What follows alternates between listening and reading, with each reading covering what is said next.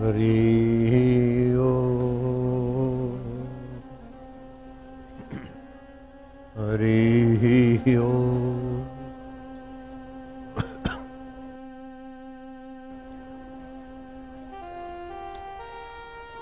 तीर्थ यात्रा से भावों की शुद्धि होती है। तीर्थ यात्रा से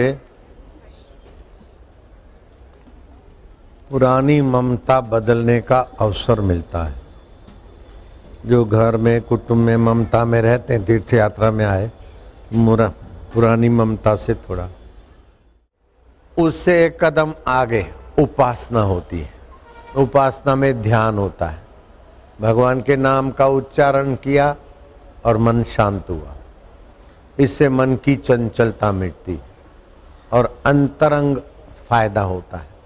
तीर्थ में बहिरंग फ़ायदा हुआ, लेकिन ध्यान से अंतरंग फ़ायदा होता है। मनोबल बढ़ता है बुद्धि बल बढ़ता है क्षमता का बल बढ़ता है, अपने आप आत्मबल बढ़ता है। जिसका जितना आत्मबल, उतना ही वो सुखी, संपन्न, सम्मानित होता है। और जितना जिसका दुराचारी का आत्मबल नहीं होता, सदाचारी का आत्मबल होता है। एक सदाचारी लाखों आदमियों को शांत कर सकता है। लेकिन लाख दुराचारी मिलकर एक आत्मवेता को दबा नहीं सकते, शांत, अशांत नहीं कर सकते। ऐसा होता है। अभी खबरें और हैं। तो ये उपासना के अंतर्गत है। उपासना की भी अपनी अपनी ऊंचाइयाँ होती है। कितनी एकाग्रता है? एक टका एकाग्रता है, दो टका है, पाँच टका है, पच्चीस टका है, पचास टका है। ओ, विश्वामित्र की एकाग्रता सौ टका।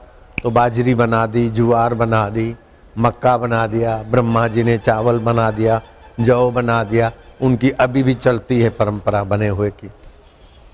और विश्वामित्र की एकाग्रता इतनी ज़ोर मार गई थी कि उन्होंने सोचा कि ये क्या पति पत्नी के मैथुन से संतान पैदा हो, पेड़ से ही लोग पैदा हो। तो उन्होंने मस्तक बनाने तक की तो योजना की, वो अधूरी रह गई, वो नारियल मिलता है, अपना मत्था टेकते ना नारियल अर्पण करते ये विश्वामित्र की एकाग्रता में इतना बल है कि जिस देवता की अथवा जिस वस्तु की आप इच्छा करते हैं, वो दुनिया में सृष्टि में है तो खिंच के आपके पास आएगी, नहीं तो नई बन जाएगी। ये उपासना में ताकत रहती है। जैसे विश्वामित्र ने कुछ नया बना दिया हिरणा कश्यपु ने खेत लहराते कर दिए, रावण ने सोने की लंका बना दी, ये सब उपासना के अंतर्गत आता है। धर्मात्मा, सत्कर्मी की अपनी सीमा होती लेकिन उपासक की बहुत और बड़ी ताकत होती और उपासक को उपासना के बल से जो मिलेगा, उसका उपभोग करे। और उपासना का प्रभाव खत्म होते ही फिर उपासक हिरणा कश्यपु नरसिंह अवतार के द्वारा मारे गए। उपासक रावण राम जी के द्वारा मारे गए। और भी कई दैत्यों ने उपासना की और बड़े प्रभावशाली हुए। अब तीसरा विभाग होता है कि आत्मा परमात्मा को, ईश्वर को अपना मैं सौंपना। लोग बोलते मन ईश्वर में लगाओ, बुद्धि ईश्वर में लगाओ, ठीक है, लग जाए तो। लेकिन आप कहीं है और मन बुद्धि कहीं है, ज़्यादा समय नहीं टिकता। आप लगे हैं संसार में और मन लगाना चाहते ईश्वर में, बैठेंगे तो वही उदेड़ भून चालू हो जाएगी।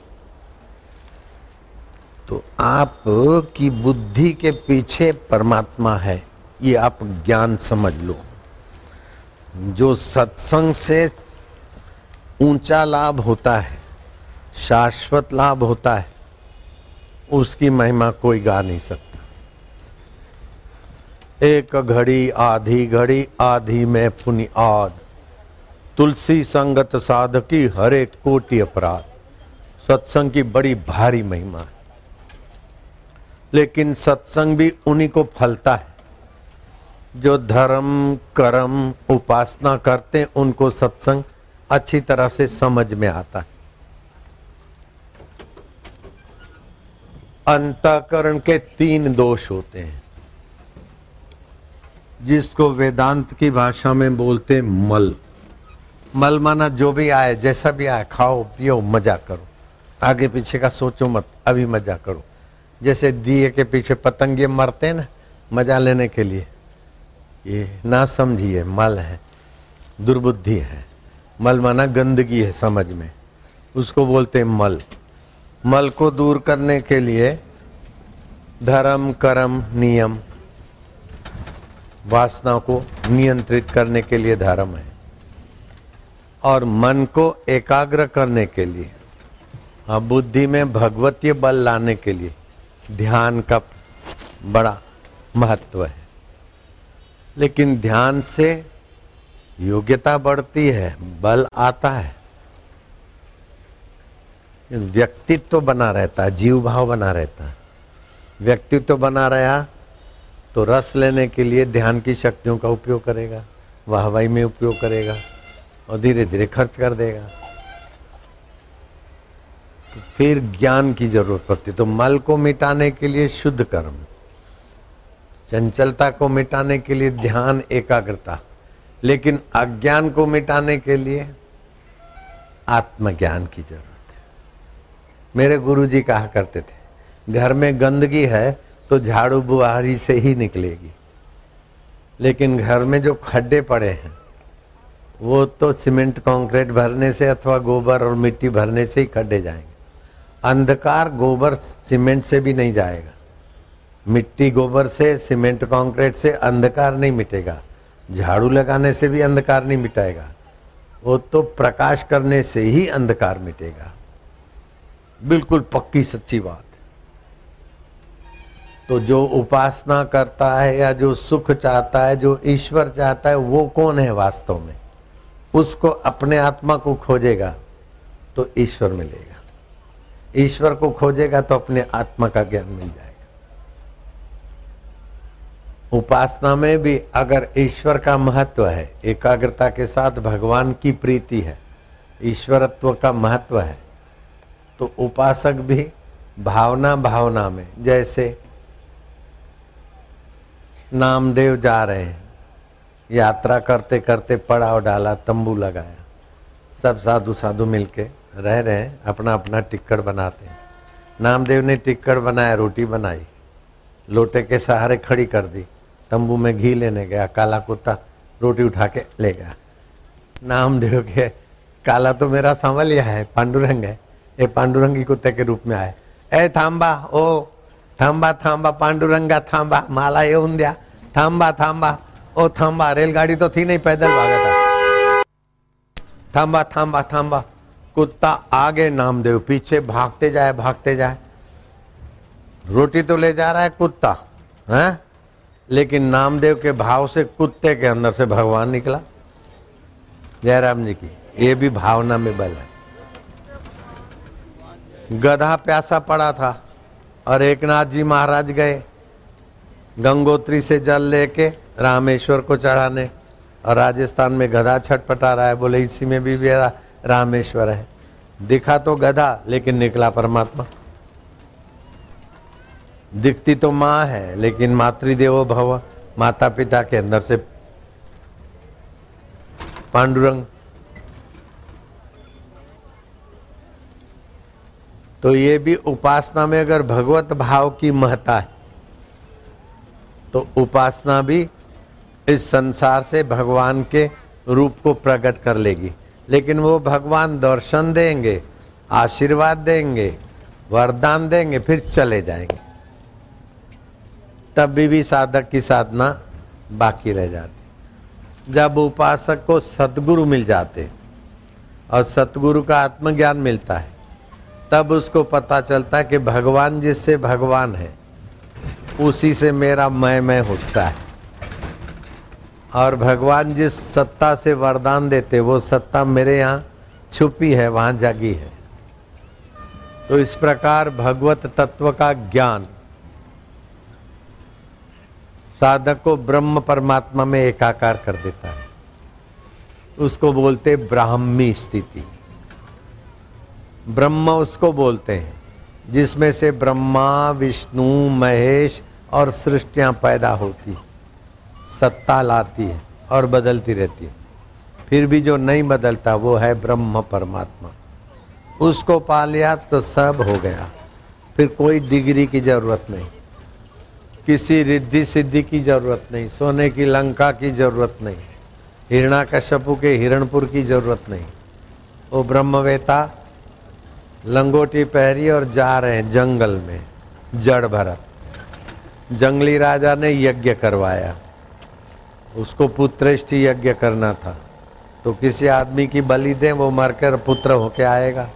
तो जड़ भरत को पकड़ के काली के मूर्ति के आगे खड़ा कर दिया। निलाया, धुलाया, जलेबी खिलाई, तिलक किया, जंगली फूलों का हार पहरा दिया।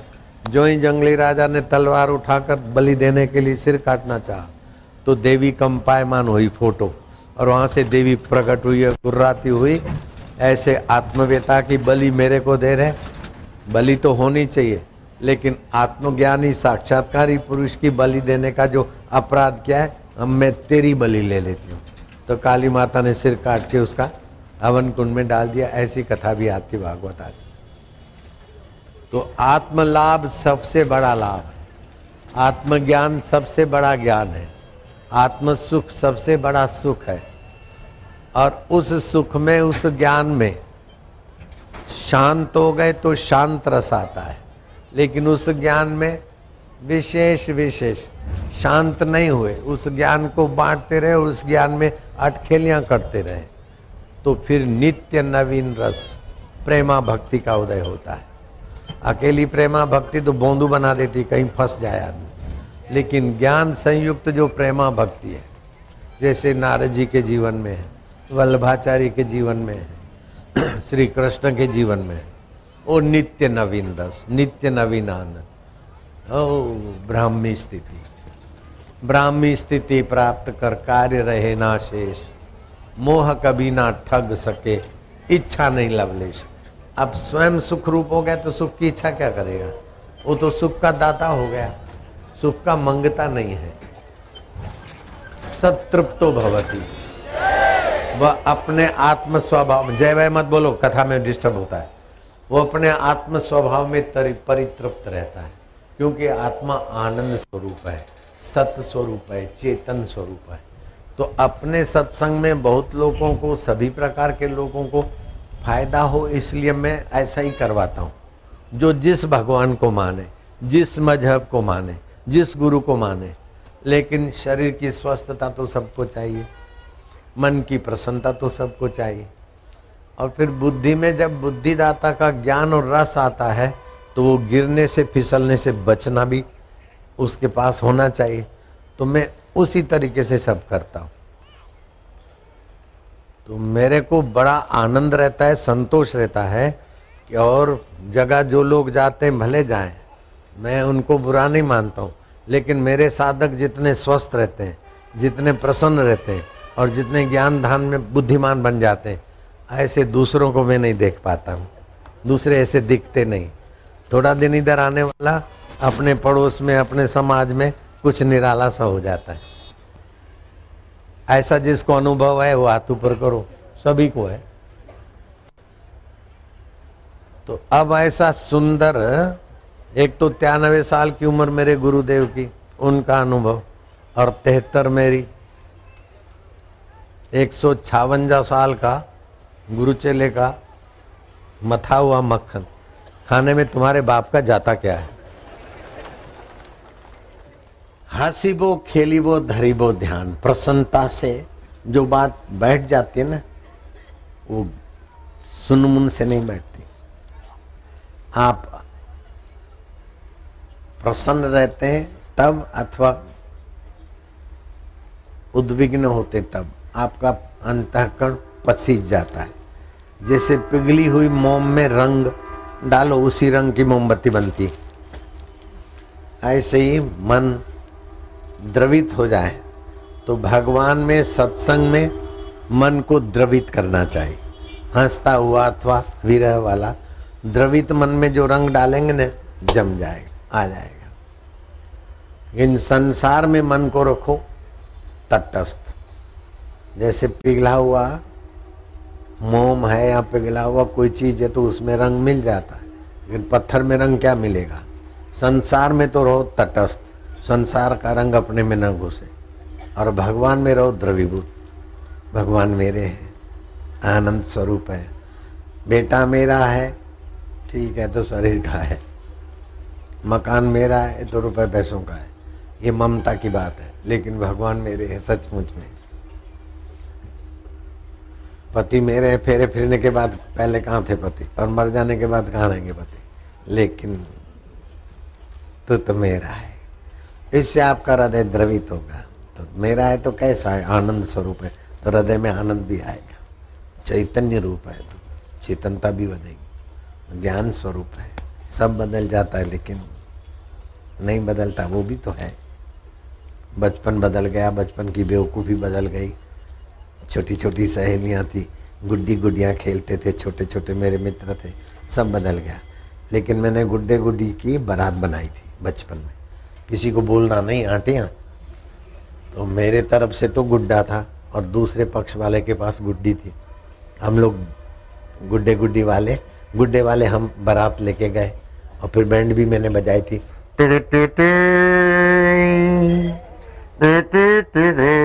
बच्चे थे और गुड्डे गुड्डी की शादी वादी हुई, जो कुछ खाना पीना बनाया था, प्लेट व्लेट वो भी किया। फिर गुड्डी को ले आए हम तो गुड्डी तो गुड्डे के साथ ही रहेगी। तो मैं तो थोड़ा मुखिया जैसा था छोटे छोटे बच्चे थे। पाँच सात साल के होंगे, दस, आठ के। तो गुड्डा और गुड्डी आखिर मेरे घर रहे। तो मेरा स्वभाव छानबीन का था। तो जो गुड्डा बना के लाया था, और जो गुड्डी जिन्होंने बनाई तो मैं देखा क्या है इसके अंदर? दिखने में तो ऊपर से साटिन था क्रेफ था। मान मैं जानती ना? हाँ, साटिन मलाई क्रेफ लेकिन वो हटाया तो अंदर से अच्छी अच्छी अच्छी पुरानी लिथड़ियाँ रुई वो। बाहर चक्की मक्खी अंदर बुरबुर दक्खी ऐसे ये संसार गुड्डे गुड्डियाँ है। बाहर से मेकअप किया? दुल्हन बन गई दुल्हा बन गया। लेकिन नाक ऊपर करके देखो तो मुँह से बदबू आती है, नाक से लींट निकलती है, आँखों से खुरेद निकलती है, रोमकूप से पसीना निकलता है गंदा, श्वासोश्वास से गंदी हवा निकलती कान से कड़वी कड़वी पित्तजन्य चीज़ निकलती वो मच्छर अपने आपके कान में आकर गाना गाते हैं कि हम आपको काट रहे हैं, ऐसा नहीं, आपके कान में जो मैल निकलता है, वो पित्त और उसकी अपनी बू होती है तो उनको मज़ा आता है। वो सुगंधी लेने के लिए कान के आगे आते हैं, ऐसा नहीं तुम्हारे को सुनाते कि मैं काटने आ रहा हूँ। देखो, सत्संग में कैसा कैसा ज्ञान होता है।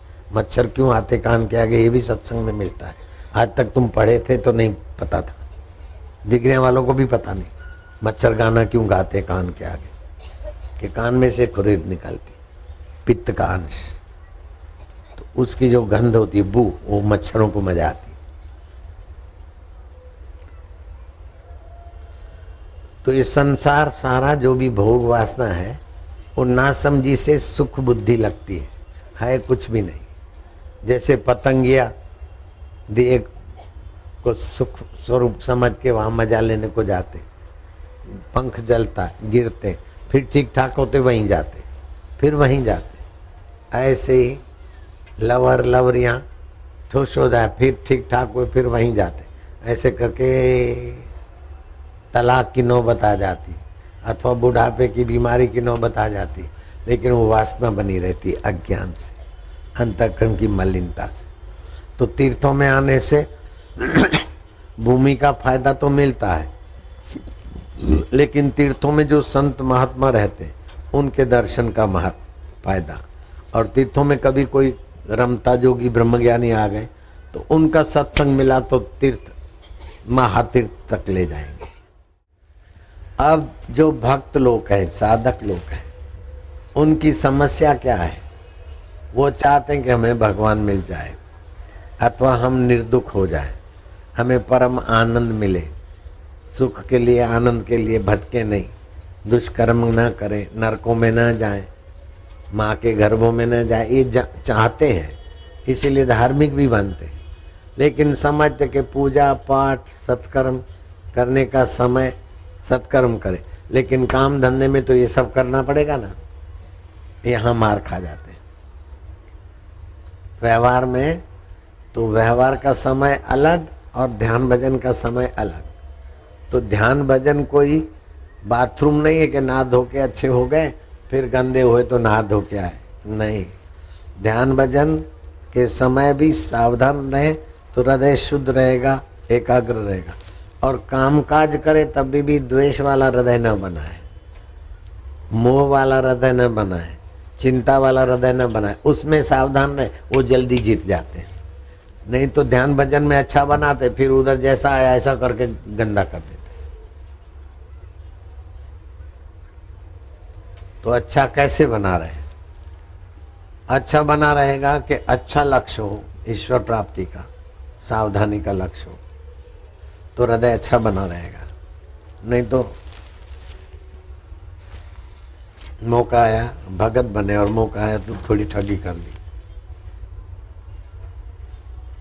तो ठगी करने में जो चीज़ मिली, रुपए की, दस रुपए की, लाख रुपए की, वो चीज़ तो बाहर की बाहर पड़ी रह जाएगी, लेकिन ठगी करने वाला हृदय अपना गंदा हुआ, मन गंदा हुआ। तो मन को, बुद्धि को गंदा करने से बचे व्यवहार काल में। राग से, द्वेष से, क्रोध से, लोभ से, मोह से। इसलिए हर रोज अपने मन, बुद्धि को भगवान के ध्यान में, भगवान के सुमरण में नहला देना चाहिए।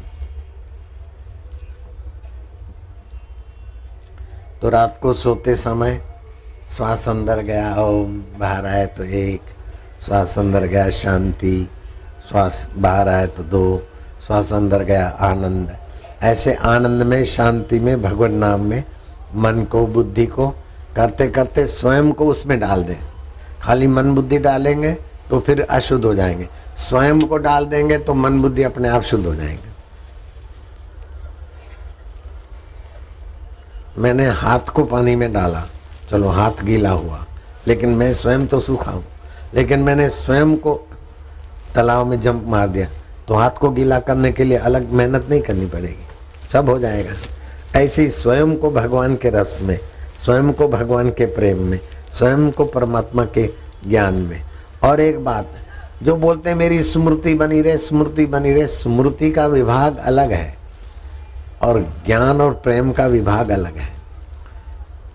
माई सारा दिन सुमरण नहीं करती कि मैं फलाने की पत्नी हूँ, फलाने की पत्नी हूँ। तभी भी पत्नी तो पति की होती है सुमरण नहीं करे तो भी। पता है ना तो मैं जज्जू की पत्नी हूँ। मैं जगुआ की पत्नी हूँ। अब कोई जगुआ तो इधर होगा नहीं। हाँ। तो उसके लिए सुमरण की ज़रूरत नहीं, ज्ञान है कि मैं फलाने की पत्नी हूँ, अथवा मैं अग्रवाल हूँ। ये ज्ञान है, दिन भर थोड़ी रटता है, मैं अग्रवाल हूँ। उसमें स्मृति की ज़रूरत नहीं। ऐसे ज्ञान पा ले कि मैं चैतन्य हूँ, आत्मा हूँ, परमात्मा का हूँ। पक्का कर ले। दिन भर सुमरण करने की ज़रूरत नहीं। बच्चा स्कूल चला गया। छः घंटे के बाद आया। तो क्या बच्चे का स्मरण करती है क्या माँ? अथवा माँ का स्मरण बच्चा करता है क्या? नहीं। फिर भी माँ बच्चे की प्रीति बनी रहती है।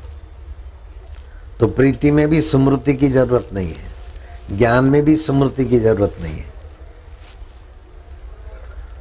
तो हम आपको उस दिशा से ले जाते कि फिर आपको फिसलना ना पड़े। इसीलिए जहाँ तहां वही की वही बात घुमा फिरा के मैं बोलता हूँ। बचपन चला गया, उसको हम जानते जो जानते वो हम हैं। जो जाना जाता है वो सब माया है। जिससे जाना जाता है वो सत्यचितानंद आत्मा हम है।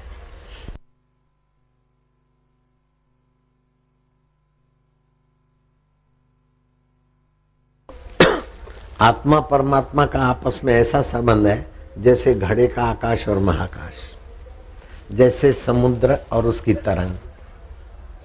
कोई भी तरंग बिना पानी के नहीं दौड़ेगी। ऐसे कोई भी मन चैतन्य परमात्मा के बिना स्फुरित नहीं होता। तो जो आद सत्य है, जुगों से सत्य है, अभी भी सत्य है, बाद में भी सत्य रहेगा, वो तो हजरा हजूर है।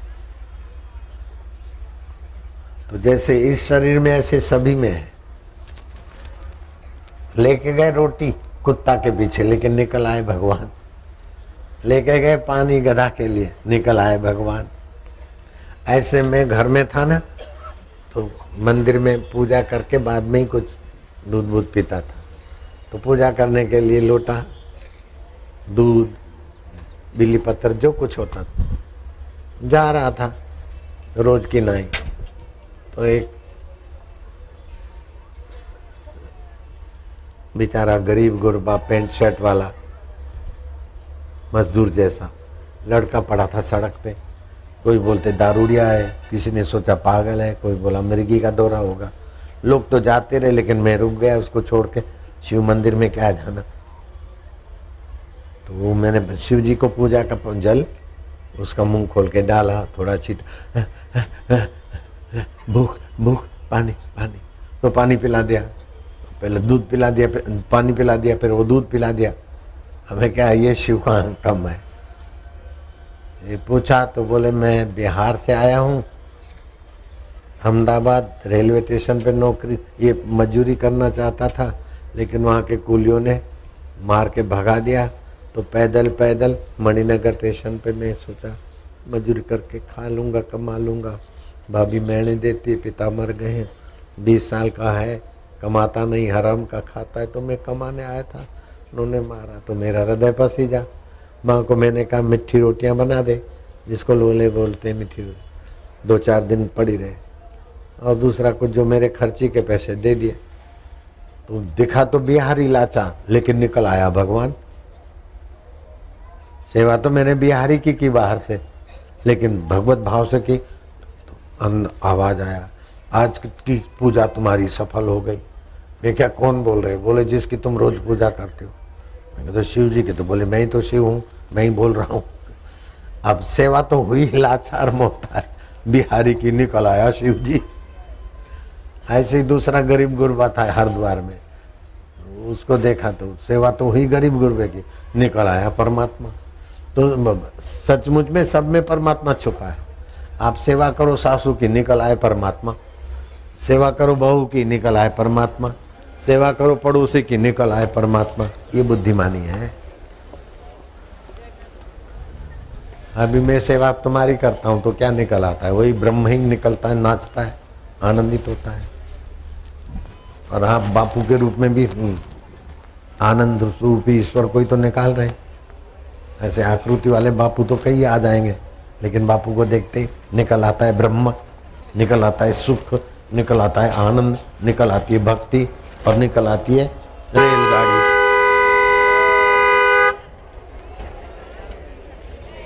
निकल आई रेलगाड़ी।